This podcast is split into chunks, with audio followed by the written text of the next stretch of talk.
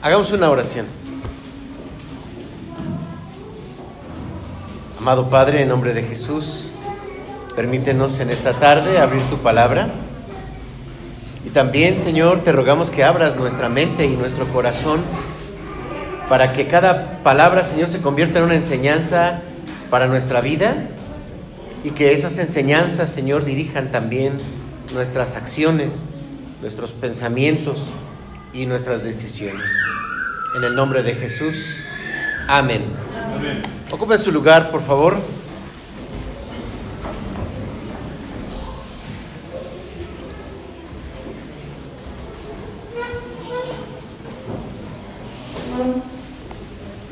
Y les pido, por favor, que tengan abiertas sus Biblias en el libro de Génesis.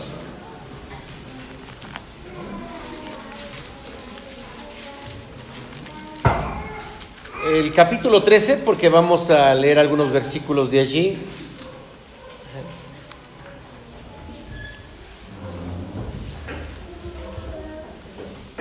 Para hablar del entorno, para hablar de donde vivimos, donde estamos, donde nos movemos. Pero el título dice así, cuida tu entorno. ¿Hasta dónde somos responsables? Vamos a verlo. la siguiente, por favor. Hay una...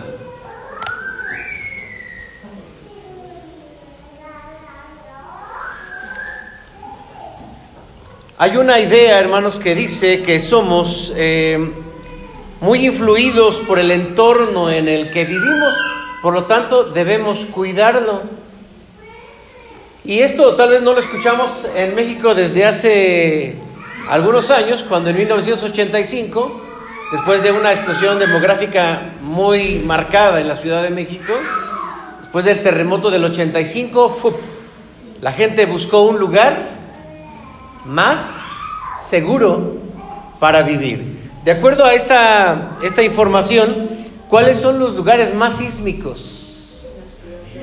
Bueno, ahí está Ciudad de México, pero también está la parte del norte, la parte de Guerrero, este, bueno, y toda esta, esta franja del sureste, y en la parte del norte encontramos a Mexicali y Tijuana. ¿Alguien ha estado en estos lugares? ¿Cómo tiembla ahí?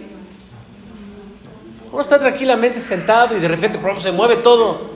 Tranquilo, estás, estás aquí en Mexicali, en Tijuana. Está en una ocasión acá en el Estado de México, me encontré a una mujer en el taxi y ella dice, yo del 85 me fui traumada. Y me acabo de regresar de Mexicali traumada porque ahí sí se abrió la tierra. ¿Por qué? Por los sismos. ¿Hasta dónde eh, elegimos o tenemos conciencia de elegir un lugar seguro donde vivir? No solamente es el lugar sino también es el ambiente. De acuerdo a las teorías conductistas, dicen que nosotros somos eh, moldeados por la comunidad o por el espacio donde crecemos. Somos como nuestra sociedad. Pero claro, también la Biblia dice, el que se junta con sabios, sabio será. Y el que se junta con necios, será quebrantado. Pero también dice el dicho mexicano, el que con lobos anda, aullar se enseña. Por supuesto que influye. Ahora, si hablamos de seguridad, también tenemos otra información, la siguiente. ¿Cuál es, según el Instituto Nacional eh, de Geografía y Estadística, que es el INEGI, cuáles son los lugares más inseguros para vivir? ¿Qué dijeron? Ecatepec. Bueno, hay que, hay que hablar bien de Ecatepec.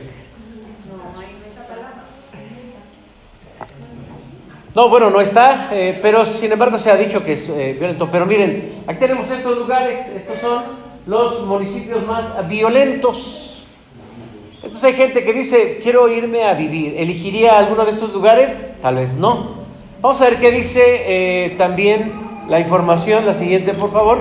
¿Cuáles serían los lugares más seguros para vivir? ¿Qué tal que aquí sí aparece Jardines de Morelos? Bueno, tenemos Querétaro, tenemos estas eh, imágenes, pero también podemos ver este, los territorios en el mapa. Tenemos eh, Guanajuato, Yucatán, Jalisco y Durango. Pero se recomienda bastante mm, Yucatán, muy tranquilo, relajado. Así es.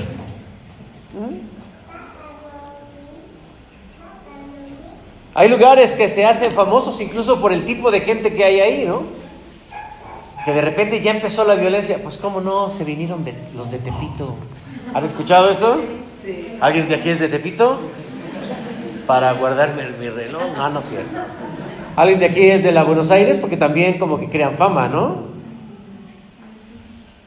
Hay que tener cuidado porque si de repente crece la fama de Jardines de Morelos por los, este, ¿cómo se llaman los asesinos de acá adelante? Que los chacales del Jardines, ¿no? Se les llama, ¿no? El chacal de Catepec, se le, el monstruo de Catepec, el diablo. Oye, yo vengo de Jardines de Morelos. No, no. Se van a cuidar de nosotros. Un padre, hermanos, busca que sus hijos también cuiden con quien se juntan, que tengan buenos amigos, eh, personas con buenos hábitos, personas estudiosas, porque sabemos que el entorno nos influye. Nos hacemos igual que las personas con quien nos juntamos. ¿Cómo son tus amigos? ¿Cómo son las personas con las que tú te juntas? Pues tú eres igual. Pues dice, no, no, no, no, yo no, yo los acompaño. Eres igual. Nuestra forma de pensar, nuestra forma de sentir, por supuesto que es, eh, es influido. Hermanos, tenemos hoy el caso en la Biblia de un hombre llamado Lot. Poco se habla acerca de este personaje en la Biblia, pero tiene una, una, una historia que tiene mucho que enseñarnos. Él no cuidó el entorno en el que se fue a vivir. La Biblia, hermanos, nos cuenta que cuando sale Abraham, capítulo 12, sale de uno de los caldeos, le dice Dios, ve a la tierra que yo te daré, y ve por allá a su sobrino, el padre había muerto, le dice, vente conmigo, y se va Lot acompañando a Abraham. En el camino y en el peregrinar se va enriqueciendo Abraham y a la par se va enriqueciendo Lot. Llegan un punto donde los pastores de uno y los pastores del otro, porque ya son demasiados, tienen tantos bienes, el espacio ya no se puede eh, convivir de manera sana. Abraham dice, eh, sobrino Lot, eh, mira tanta tierra, ¿para dónde te quieres ir? Si tú te vas para el norte, yo agarro para el sur. Y entonces ahí empieza, hermanos, una vida de estabilidad, vamos a llamarlo así porque vienen como nómadas eh, por la tierra, se van a establecer y entonces va a elegir su entorno. Vamos a ver, hermanos, cuáles son los principios de la Biblia que debemos nosotros como hijos de Dios aprender en relación a lo que tiene que ver con nuestro entorno. Todos tenemos un entorno, todos. Solo que, ¿qué hizo Lot? Miró para las montañas y dijo, no, allá en las montañas, ¿qué? Entonces miró para los valles y ¿qué se encontró? Sí, una fotografía, bueno, una realidad, una fotografía para nosotros de abundancia. Y ahí comenzó su proceso de elecciones. Y ya leímos también, eh, bueno, no hemos leído el capítulo 13, ahorita lo, lo, vamos a leer, pero ya leímos los versículos del capítulo 19, del 1 al 19, donde se menciona la destrucción de Sodoma y Gomorra. Pero resulta que ahí estaba dentro nada más y nada menos que Lot. Pero ya no encontramos al mismo Lot que dejó eh, Abraham, porque Abraham lo dejó eh, bien posicionado. lo dejó con, mucho eh, ganado, lo dejó con mucha oveja y lo dejó con muchos siervos. Y ahora lo vemos solo, escapando, casi sin ropa, saliendo a las 3 de la mañana porque está por ser destruida la tierra que él había elegido para vivir. Vámonos despacio. Capítulo 13, versículos del 8 al 13. Porque entonces, una vez que Abraham habla con él, le dice entonces en el versículo 13, desde el 10. Bueno, desde el 8. Entonces Abraham le dijo a Lot, no haya ahora alternado entre nosotros dos, entre mis pastores y los tuyos, porque somos hermanos. ¿No está toda la tierra delante de ti? Yo te ruego que te apartes de mí. Si fueres a la mano izquierda, yo me voy a la derecha. Si tú a la derecha, yo me voy a la izquierda. Prácticamente le dio elegir. Y alzó Lot sus ojos y vio toda la llanura del Jordán, que toda ella era de un riego, como el huerto de Jehová, como la tierra de Egipto, en la dirección de Zoar, antes de que la destruyese. De que destruyese Jehová a Sodoma y Gomorra. Entonces Lot escogió para sí toda la llanura del Jordán y se fue Lot hacia oriente y se apartaron el uno del otro. Abraham acampó en tierras de Canaán, en tanto que Lot habitó en las ciudades de la llanura y fue poniendo sus tiendas hasta Sodoma. Mas los hombres de Sodoma eran malos, pecadores contra Jehová en gran manera.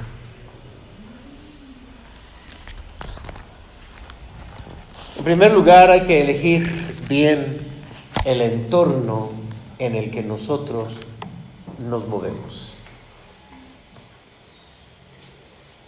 The next, please. Esto fue lo bueno, no es esto lo que vio este Lot. Pero Lot fue muy atraído. Elegimos, elegimos de acuerdo a cómo somos. Otra vez, elegimos de acuerdo a cómo somos. Bueno, hace rato nos hablaba nuestro hermano Freddy de, Judas. Incluso Judas aparentemente elegía, no, no, no, eh, hay que darle a los pobres, pero en realidad, ¿qué el que quería? Que entrara el dinero para sustraer. Elegimos de acuerdo a cómo somos. Evidentemente la tierra que eligió Lot era un reflejo de cómo Lot pensaba. ¿Él era materialista? Sí. ¿Era conflictivo? Sí. Él era simplemente superficial. Y no lo digo solo por la forma en que elige, sino por la manera en que se desenvuelve en todo el, el pasaje de su estancia en Sodoma.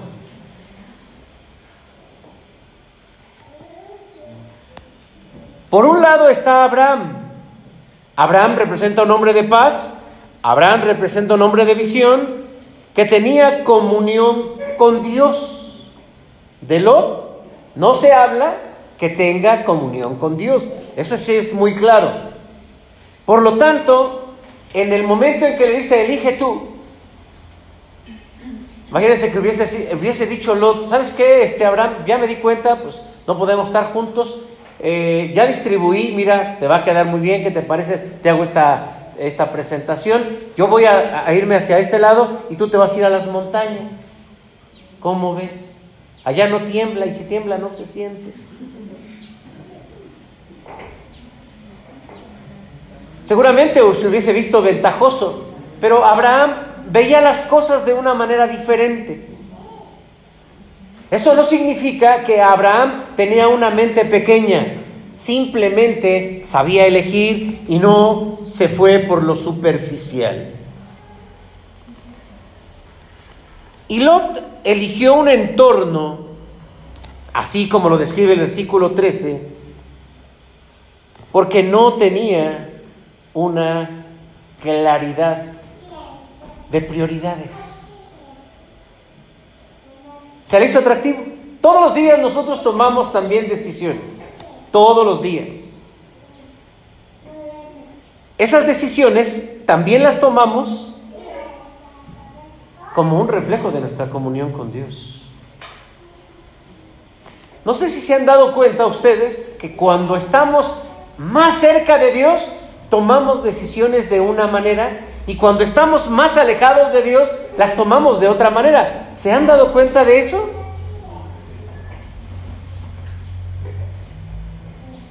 Por lo tanto, la comunión con Dios es la base para que haya claridad en nuestra, en nuestra mente y en nuestro pensamiento, porque de ahí es donde vamos a tomar nuestras decisiones. Lot fue atraído hacia Sodoma porque la gente de Sodoma también tenía sus características. Por eso mencioné que eran iguales. ¿Cómo era la gente de Sodoma? Digo, ha pasado la historia como una forma muy excesa, eh, desvirtualizando la sexualidad. incluso existe eh, el término sodomismo, sodomía, sodomita. ¿Cómo era esa gente? ¿Cómo la miramos a través de la Biblia? Venga, participe.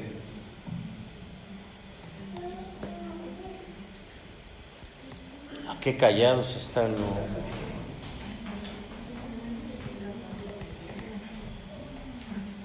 Dice que eran malos y pecadores. Eran malos y pecadores. Ah, ¿Y pues, cómo se imaginan que era su maldad y su pecaminosidad? Excesos tenían excesos. Querían abusar de... los hombres que llegaron. Sí, sí. Ajá. ¿Eso qué quiere decir? Que eran perversos, ajá. homosexualidad, mucha promiscuidad. ¿Mande? Así como vive un poquito, yo creo que un poquito más. No sé, yo cuando comparo, hermanos, Sodoma con México, o sea, yo digo, viva México. O sea, no, no, o sea, Sodoma, Sodoma, no era Sodoma. Ahorita vamos a hablar más. ¿Cómo se imaginan que eran los de Sodoma? Porque miren, Dios, hermanos, bendijo tanto esta tierra que era muy abundante, así lo dice, ¿no? Que era de riego. Wow. Entonces eso quiere decir que había abundancia. Pero eso atrajo a Lot.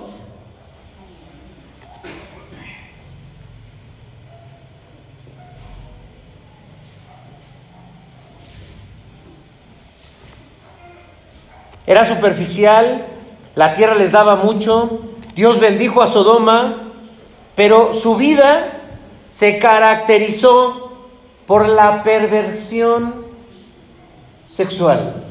Y seguramente había otro tipo de... Es que miren hermanos, la, em, la desviación puede llevar hacia otras eh, variantes, hacia otros conflictos. Por ejemplo, por ejemplo, con, con esta forma de vida que tenían los de Sodoma, ¿cómo se imaginan ustedes que sería su familia? ¿Cómo sería la familia? Disfuncional. Y así como había gente muy abusiva, había gente que clamaba. Porque aquí dice la Biblia, el ángel le dice a Abraham, el clamor, el clamor es tan grande contra Sodoma por, por todo lo que está haciendo. Ah, entonces hay gente que está clamando. Sí. ¿Qué más? ¿Cómo se imaginan a estas personas? Egoístas. Egoístas injustas, perversas, emotivas, muy emocionales, demasiado emocionales. Bueno, pues para allá se fue acercando poquito a poquito. Así es, ¿no? Como cuando uno va, pues a la tentación va poquito a poquito. Así como, ay, no, ya llegué hasta acá, ay, me habrá empujado el aire. Así es. ¿Mande? Estaría en la ventosa. Hermanos, si bien es cierto, nosotros estamos en medio de una sociedad que tiene ciertas características y cuando nosotros vamos creciendo en la Biblia con una mentalidad diferente, empezamos a chocar. La Biblia enseña, hermanos, que más bien la tendencia de nosotros sería como alejarnos. En lugar de ser atraídos. El Señor le dijo a Jeremías, por eso, dice el Señor, si te arrepientes yo te restauraré y podrás servirme. Si evitas hablar en vano y dices palabras valiosas, tú serás mi portavoz que ellos se vuelvan hacia ti, pero tú no te vuelvas hacia ellos.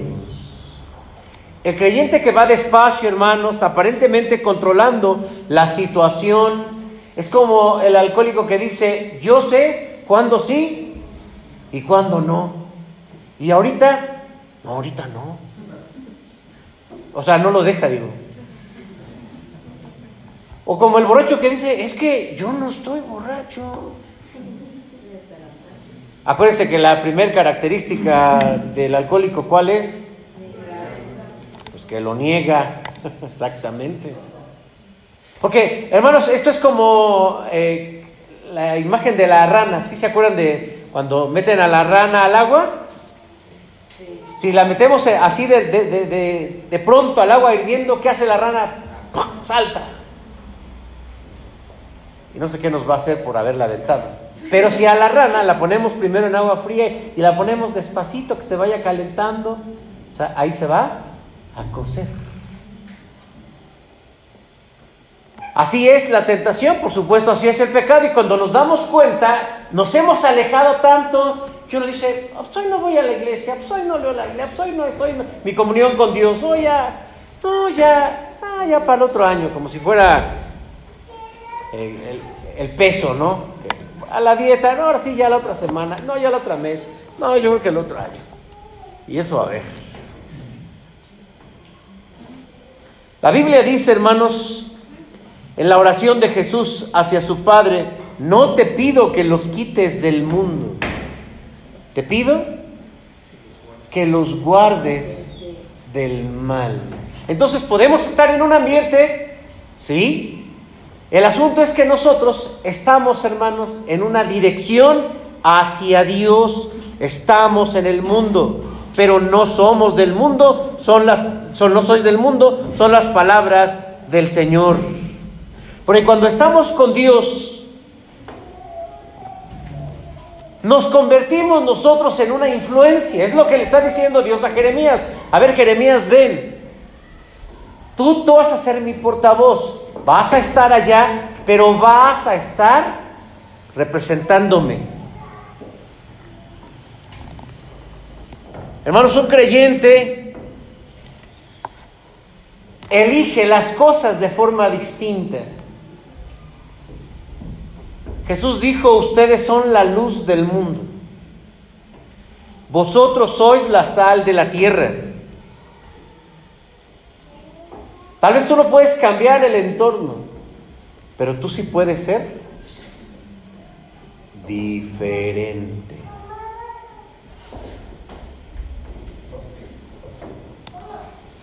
En las elecciones que tenemos al iniciar el año, proyectos, eh, programas, desarrollo, estudio y demás, hay que recordar por qué elige las cosas, por qué elige la gente este tipo de cosas. Si tú eliges hacer un negocio, no te atraigas por el dinero. Atraete por la capacidad de servir a Dios con los dones que dio, que te da la capacidad para multiplicar un peso Si tú quieres hacer una carrera o quieres crecer profesionalmente, que no te atraiga el ego. A ver si así me respetan. ¿Cómo estás, José Luis? No, no soy José Luis. Soy el presbítero, José Luis Cepeda.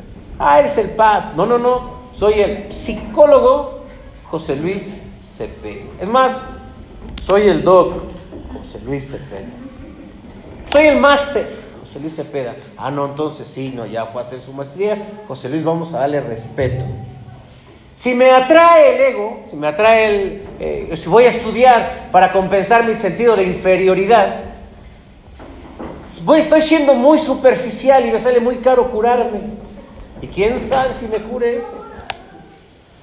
Más bien, hermanos, es desarrollar esa imagen que Dios puso en nosotros de ciencia, justicia y santidad y desarrollar el conocimiento como un mandato que Dios nos ha dado. Estudiamos no porque nos gusta, qué bueno que nos guste. Estudiamos porque representamos la imagen de Dios en la tierra en ciencia, justicia y santidad. El conocimiento entonces que ampliamos es el reflejo de la capacidad que Dios nos ha dado para usarla aquí en la tierra. Si tú eliges una amistad, No te hagas dependiente. Porque las amistades regularmente se hacen así de, niveles de codependencia. Hazlo más bien como una oportunidad para influir sobre los demás. Yo pienso, por ejemplo, hermanos, en un, en un, eh, yo pienso en Tonancín. ¿Dónde está Tonancín? Ah, y, y, eso que estoy pensando y no te veo. Yo pienso en Tonancín.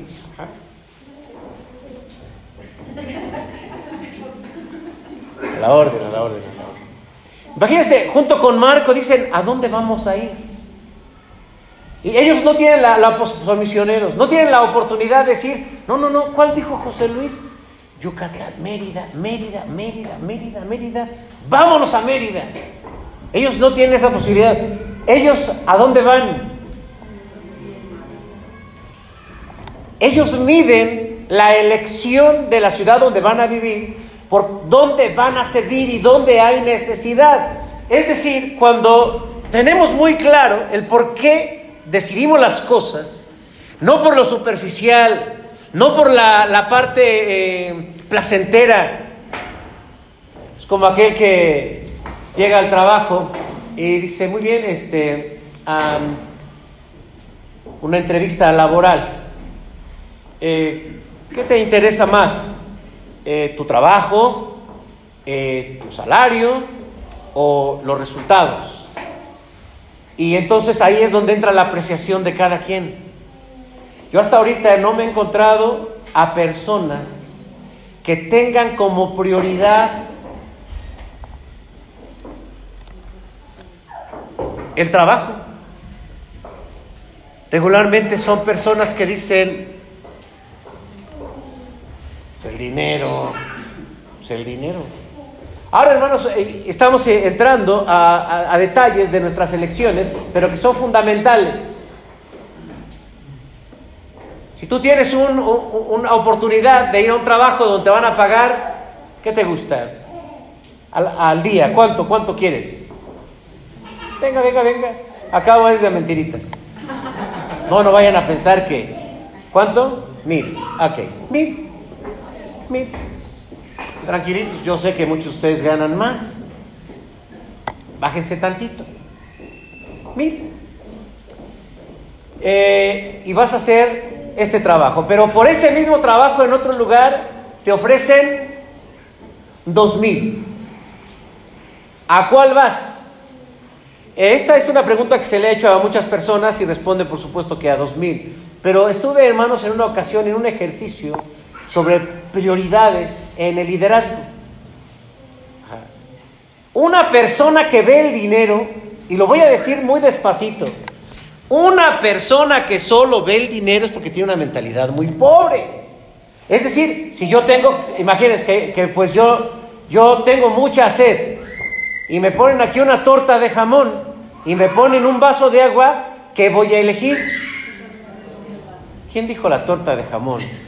O sea, si todo, lo tomo a torta de jamón después y me la guardo si quieren. Pues lo que me atrae es lo que yo carezco. Lo voy a decir otra vez. Lo que me atrae es de lo que yo carezco. Y desafortunadamente, hermanos, hay una pobreza que va más allá de los, de los bolsillos vacíos. Es una mente vacía. Es, buena técnica eh, elegir un trabajo aunque te paguen poco. Pero tienes que cambiar tus parámetros y no poner el dinero. Claro, uno dice, bueno, no quiere el dinero que me lo pase a mí. Pero era de mentiritas. Hermanos, necesitamos mucho cuidado en lo que elegimos.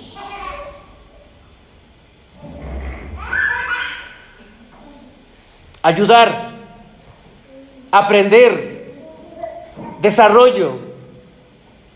Deben de ser motivos cuando nosotros elegimos que glorifiquen a Dios. Yo creo que una de las decisiones más fuertes, a veces de esas fuertes en la vida, es cuando, ay, tenemos entre, ay, mira, tal vez aquí me ofrece, me va a ir mejor, pero acá tengo esto otro, y empezamos a hacer una, una balanza.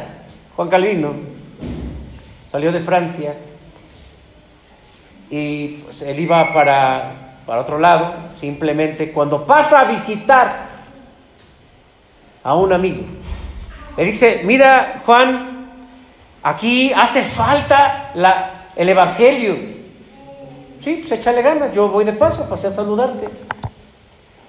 Pero es que tú eres la persona que me puedes ayudar. No, yo tengo otros planes, tengo otros intereses. Guillermo Farrell.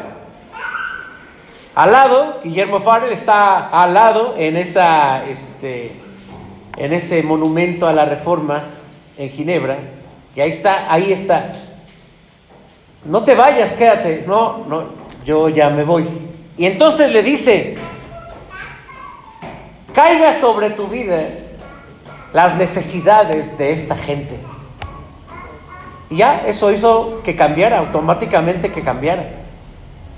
Y su vida la dedicó a Ginebra. Ginebra fue transformada por la presencia y el trabajo de un hombre que tenía otros planes, pero que en determinado momento tuvo que elegir bajo criterios que no son de los hombres. Y ustedes y yo somos llamados a elegir con criterios que están por encima de las masas.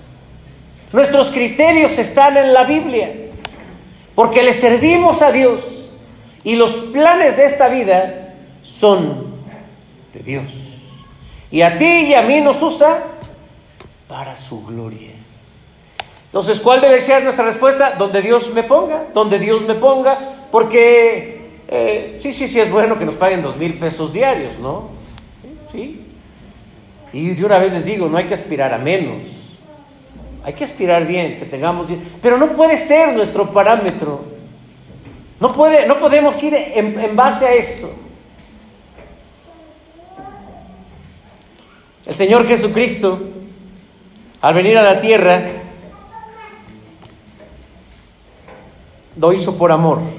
En segundo lugar, no solamente hay que elegir el entorno, Ah, hay que establecer bien los vínculos. Vamos a ver, capítulo, ahora sí capítulo 19, pero solamente vamos a leer del 1 al 9.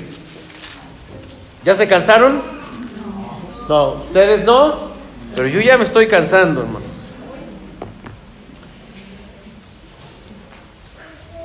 Llegaron pues los dos ángeles a Sodoma a la caída de la tarde y Lot se estaba sentado a la puerta de Sodoma y viéndolos Lot se levantó a recibirlos y se inclinó hacia el suelo y dijo, ahora mis señores os ruego que vengáis a casa de vuestro siervo y os, os hospedéis y lavaréis vuestros pies por la mañana, os levantaréis y seguiréis vuestro camino.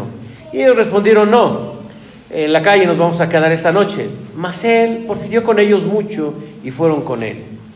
Y entrando en su casa y les hizo banquete, y coció panes sin levadura, y comieron.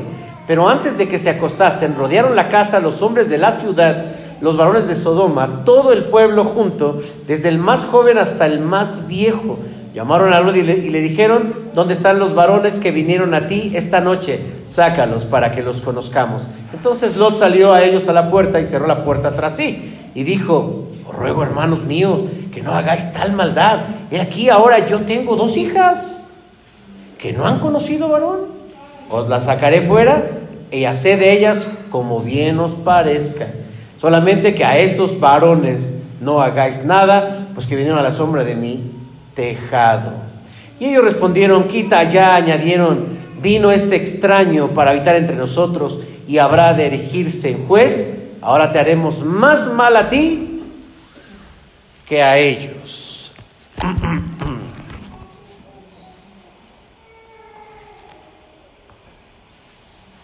¿Qué es un vínculo, hermano? Bueno, dice ahí, elige bien tu vínculo. El vínculo, hermanos, es la unión entre dos personas. Ajá. Es el elemento que une. Ese es el vínculo. A veces estamos vinculados, eh, las personas, por la familia, como esposos, eh, amigos. Esos son los vínculos. Podemos vincularnos de una forma un poco más eh, social con el vecino, somos vecinos, pero también en el trabajo, como compañeros, nos vincula el trabajo. Pero también podemos vincularnos con las personas por el amor o por el odio, la admiración, el rechazo. Todos estamos, es más, aquí estamos todos vinculados. Sí, no solamente somos hermanos, sino que además de entre nosotros hay afinidad, porque a lo mejor estamos vinculados con, eh, con algún tema, algún compromiso, alguna responsabilidad, o simplemente porque eh, pues le van al mismo equipo de fútbol. En serio, miren, volteen y véanse y digan, a ver, este cómo me vincula con esto, cómo me vinculo con esto. Y decir, ay, con razón, me cae gordo. O, ay, me cae muy bien. Si me van a ver a mí, hermanos, para el ejercicio, por favor, que les caiga yo bien. Pero pudiera también caerles mal. Cada quien crea su vínculo por su propia experiencia. No hay nadie que no esté vinculado. Ahora, ¿cómo llegó Lot acercándose poco a poco hasta Sodoma y cómo se vinculó? Acercándonos al contexto, él fue vinculado por su liderazgo. Cuando él llega, no llega solo de tocar la puerta, asomarse, no, no, no.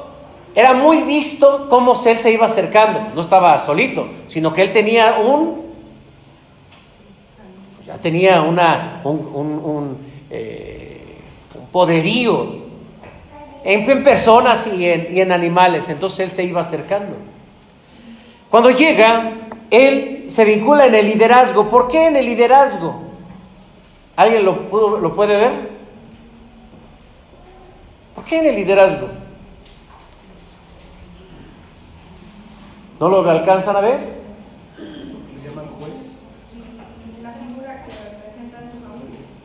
Porque él estaba a la puerta. Las ciudades estaban cercadas y solamente en las puertas estaban los jueces. También la esposa de la mujer virtuosa de capítulo 31 se sentaba a las puertas, era juez. Y ellos podían juzgar si hubiese algún conflicto interno, es decir, en la comunidad salían, pero también podía servir para valorar qué persona ingresaba y qué persona no ingresaba a la ciudad. Eran personas sabias. Y entonces dicen, mira, es buena persona, es muy inteligente y se pone en la puerta. Él se convirtió en una persona principal. Se vinculó de esa manera. Parece que le gustaba, ¿no? Vamos, vamos mirando su perfil y completándolo. Por eso cuando llegan los ángeles, los ve inmediatamente y se posta ante ellos. Pero también en la frase de que cuando él llega y quiere calmarlos, como diciendo, a ver, ahorita yo, yo, yo, no necesito ayuda, cierra la puerta de atrás y dice, a ver, hermanos, vean cómo les dijo, hermanos. Y ellos sí le dijeron, no, no, no, o sea, ni, ni juez ni nada. Pero ¿quién ha, eh, ha, venido este para hacerse juez sobre nosotros? Realmente él se vinculó por su posición de liderazgo. El ser humano requiere de los grupos para ser validado. Los grupos son los que crean la identidad. Y la aprobación social es un parámetro para medir también nuestras acciones.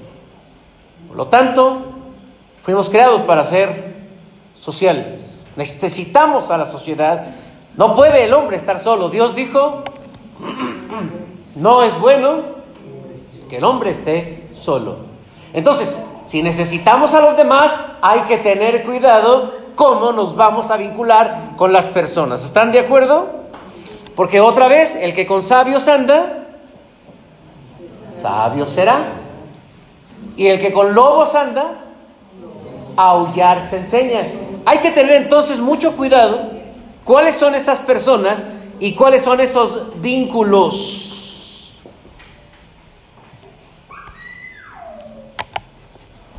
¿Qué había pasado en la vida de Lot? Lot ya estaba viviendo y se fue mezclando poco a poco, poco a poco, poco a poco. No hace falta, hermanos, imaginarnos desde hoy, 2024, que Lot, que tenga dos hijas vírgenes, y que la saque como eh, para saciar la sed sexual de sus vecinos. ¿A dónde había caído? A dónde había llegado.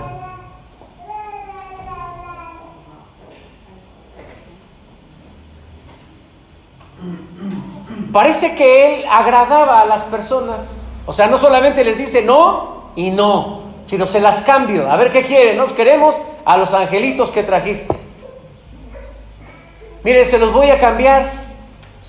Se los voy a dar, les voy a dar a mis hijas. Y ellos que dijeron, no, los queremos a ellos.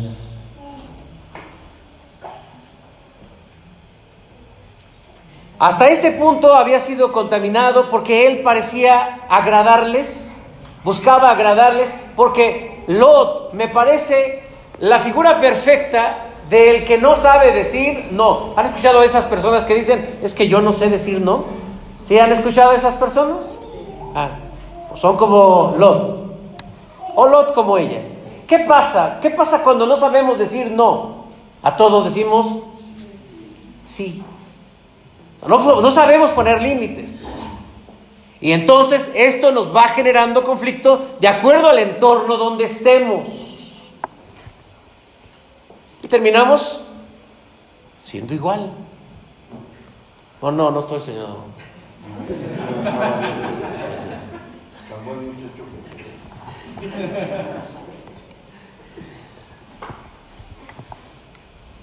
Esto, hermanos, viene desde que somos pequeños. No se afirma nuestra identidad. Se nos obliga a agradar siempre al otro y no sabemos decir no porque nos sentimos hasta culpables. Lot era una persona así. si tú reconoces que tu vida tu carácter no es tan definido, tu identidad no es tan formada, eh, que te pones en segundo lugar y pones a otros en primer lugar y eso te incomoda y te hace sentir mal, necesitas trabajar en tu identidad personal. Cuando una persona no sabe decir no, su identidad es pobre. Eso viene, hermanos, desde nuestros padres tal vez.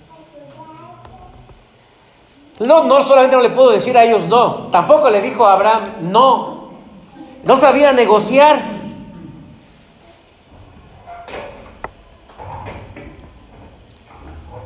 ¿Qué pasó con sus siervos, hermanos? ¿Qué pasó con sus siervos? ¿Qué pasó con todo ese pueblo? El que él llevaba. se amoldaron, todos se amoldaron, todos, todos.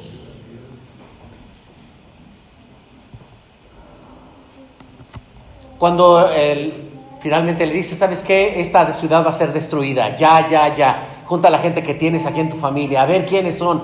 No, pues mira, y mis hijas ya se van a casar. No, imagínate que estuvieran ahí los yernos.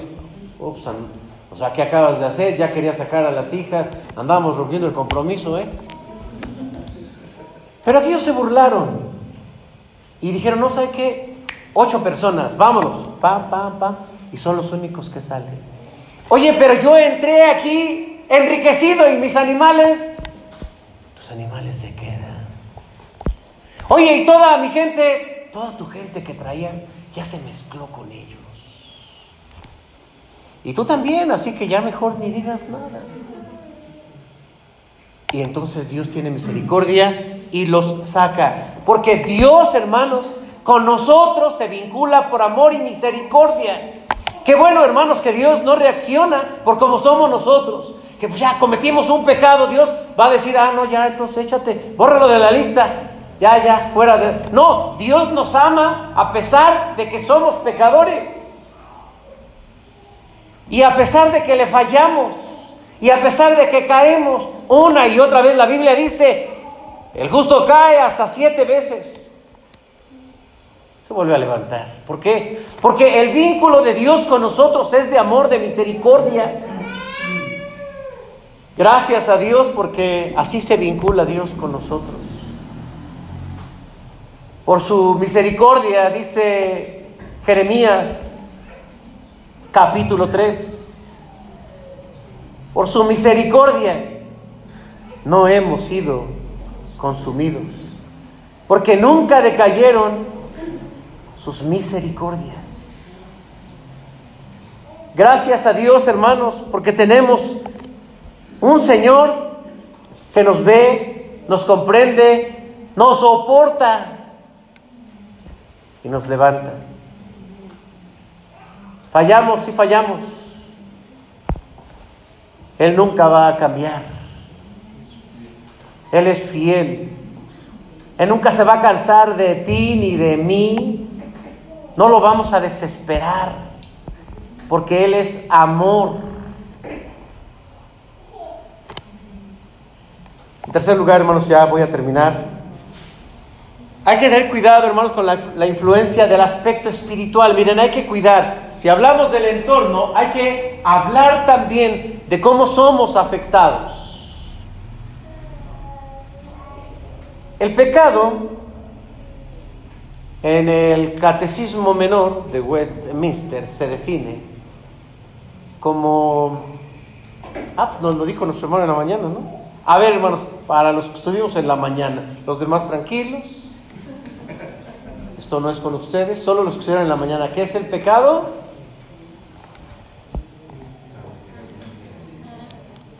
Ahí va, ahí va, ahí va, ahí va. Ya les está ayudando el maestro, hermanos, el predicador. Bueno, vamos a ayudarles un poquito. Es la falta de conformidad. Entonces, ¿qué es el pecado? Es la falta de conformidad. A ver, pero vamos a repetir dos, capaz que se me ocurre al rato otro culto y voy a preguntarles a ver los que estuvieron. Es el pecado es la falta de conformidad con la ley de Dios o la transgresión de ella. Y veo, hermanos, que hay diferentes formas de ir en contra de la ley de Dios y que tiene que ver con la parte de nuestra fe. Primero las filosofías, y son seductoras las filosofías. Segundo, el moralismo, y es muy seductor el moralismo. Y tercero, hermanos, lo que se conoce como la falsa doctrina.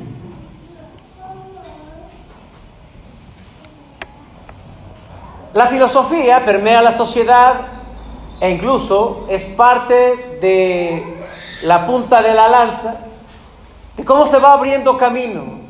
La sociedad se va moldeando por un pensamiento que está dirigiendo. Esta filosofía puede ser el materialismo, puede ser el humanismo o puede ser cualquier ismo que haya que se presente en el momento en la sociedad. Cuando llega Lot, se encuentra que el pensamiento, porque vean cómo eh, la reacción de la comunidad era desde el más pequeño hasta el más grande. Me acerqué un poquito a la, al, al, al original. Porque hermanos, o sea, no sé hasta dónde pudiera llegar la perversión de Sodoma y, de Gomorra y de, de, otras de la llanura, porque no son las únicas que, que fueron este, destruidas. No me imagino el pequeño y el grande, pero realmente ¿qué les une? ¿Son sus conductas? Ah, ¿Somos iguales porque hemos cometido el mismo pecado? No, no son semejantes porque piensan en la misma filosofía, el mismo pensamiento. El pecado no son las acciones, eso piensa el moralismo. Es el pensamiento filosófico. Lo encontramos, hermanos, en nuestra sociedad porque estamos viviendo en un ambiente ni siquiera es tan materialista, hermanos, es muy humanista. Y el humanismo se abandera con la libertad.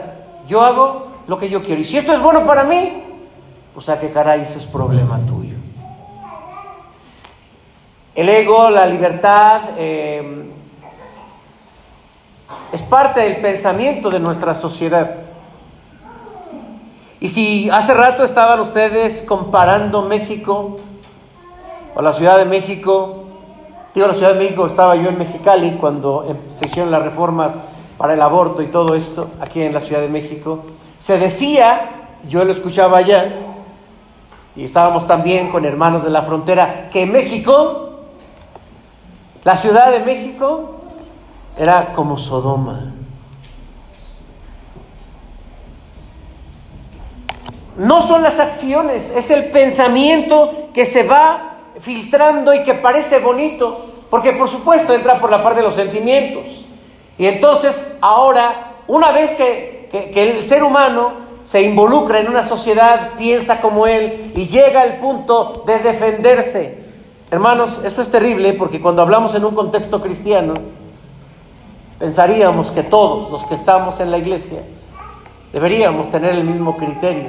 Pero resulta que no lo es.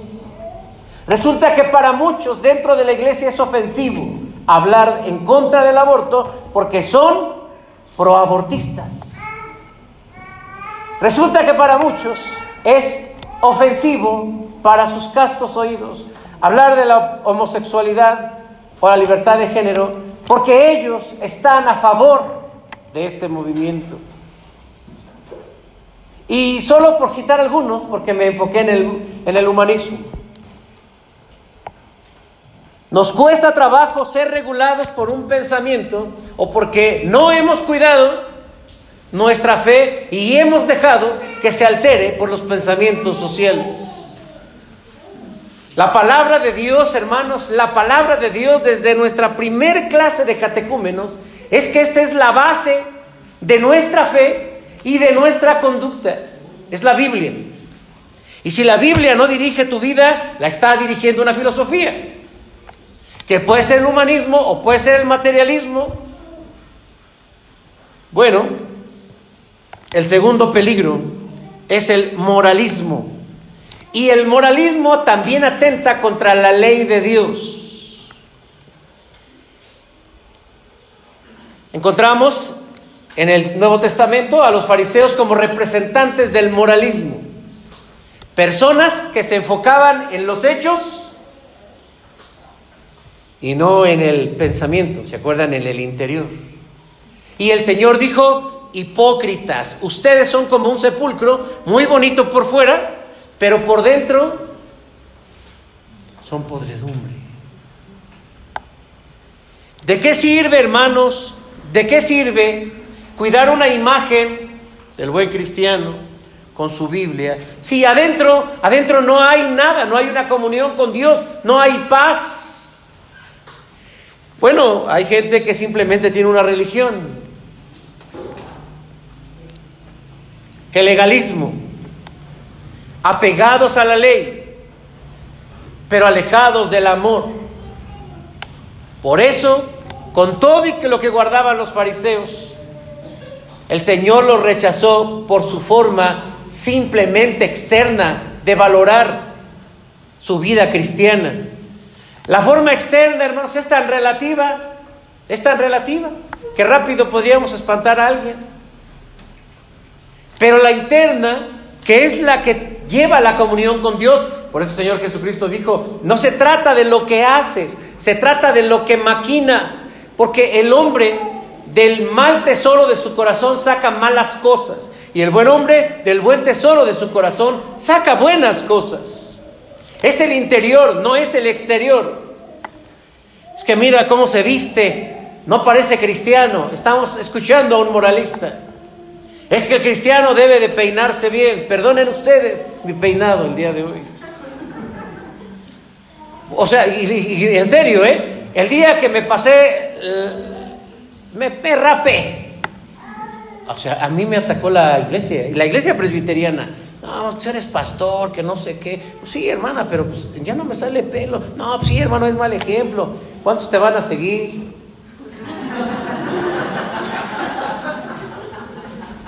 Voy a expresar mi lenguaje corporal o qué? Hermanos, moralismo, y eso eh, afecta a la iglesia y la perspectiva de la iglesia. Debemos cuidar nuestra fe. ¿Dónde estamos? ¿Con quién estamos? Y finalmente las falsas doctrinas, falsas doctrinas de una salvación por las obras. Jesucristo, amados hermanos, es la obra más grande de la redención. Jesucristo en la cruz es el camino, es la verdad y es la vida. No es cómo te portas, a qué iglesia vas, cómo te vistes, qué comes.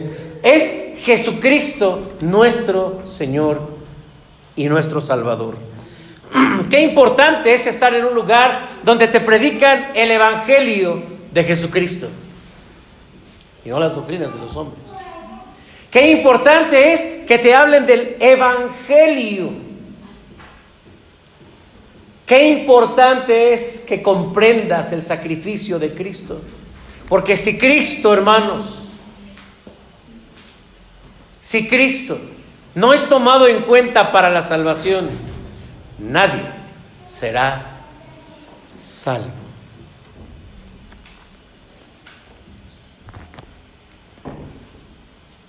Esto le pasó a Lot. Dios lo saca, el camino les dice no volteen. Eh, pero el no voltear no se imagina de que, ay, voy a voltear a ver cómo va todo. No, no, no tiene que ver con ese voltear es el apego. Y hubo tanto apego en ellos que incluso la mujer de Lot, dice la Biblia que mientras escapaban rumbo al valle de Soar, ¿qué sucedió? Volteó. Y fue alcanzada por la destrucción y se convirtió en una estatua de sal. Ahí termina la cosa, ¿no? ¿Qué vamos a hacer? Bueno, ya Lot dice, bueno, sí, pues ya vamos a una cueva, ahora sí ya, vamos a, vamos a, a reelegir. Y se va a la montaña y elige la cueva. Aquí voy a vivir. Pero la perversión ya estaba ahora en sus hijitas. Y ahora se le ocurre la idea, vamos a ser familia, ¿no? Sí. Pero como no hay hombres, porque pues ya ves que embriagaron al padre. Y una noche se embaraza una de ellas y dice, pues yo ya, ahora tú. Y la otra va y se embaraza también. Eh, no hay ley, es cierto, no es cierto, no hay ley. No, pero ah, bueno, sí había leyes, por supuesto. Eh, sobre todo para ellos estaba las leyes eh, de mm, Ur, de los caldeos, Amurabi, y había leyes morales, por supuesto. Ellos tenían esa conciencia. Así, hermanos, termina. qué importante es cuidar el entorno en el que vivimos. ¿Cómo cuidas tus pensamientos? ¿De qué nutres tus pensamientos? ¿Los nutres con la Biblia? ¿Los nutres con buenos libros? ¿Los nutres con buena información? ¿O con TikTok? Facebook.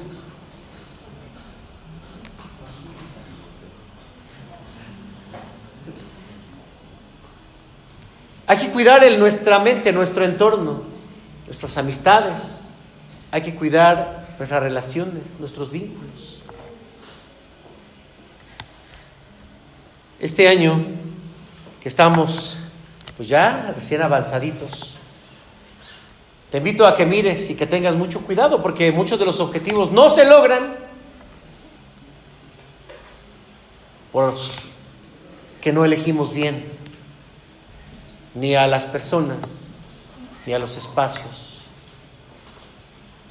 Hay que cuidar ese espacio, nuestro corazón. El Señor Jesucristo dice, no el Señor Jesucristo, el escritor a los proverbios dice, por sobre todas las cosas guardadas, ora tu corazón, porque de él mana la vida. Pongámonos de pie, hermanos.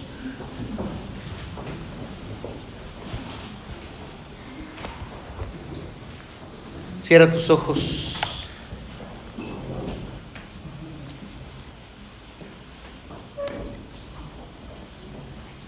Y tal vez durante este mensaje has reflexionado sobre la calidad, los motivos de tus elecciones, no solo para decir un sí, incluso para decir un no. Tal vez has reflexionado sobre la forma en que te estás vinculando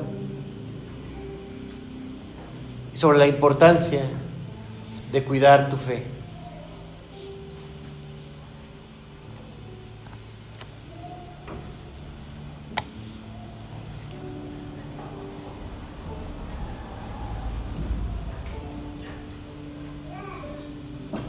El Señor es quien conoce nuestro corazón de una manera perfecta. Pidamos que Él sea quien lo cuide. Pidámosle que Él esté al tanto. Que en el momento en que sintamos que nos estamos dejando minar, invadir, recordemos que el final puede ser lamentable. Amado Padre,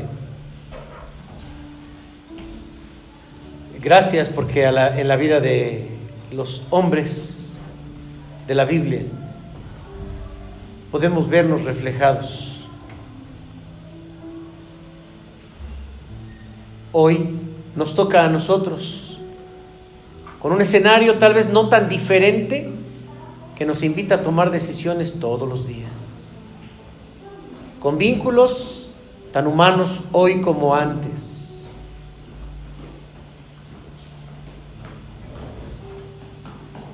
Que nos desvíen de ti. En primer lugar, Señor, perdónanos, perdónanos y también ayúdanos. Elegimos mal danos sabiduría. Que no busquemos la aprobación del hombre, solo la aprobación tuya.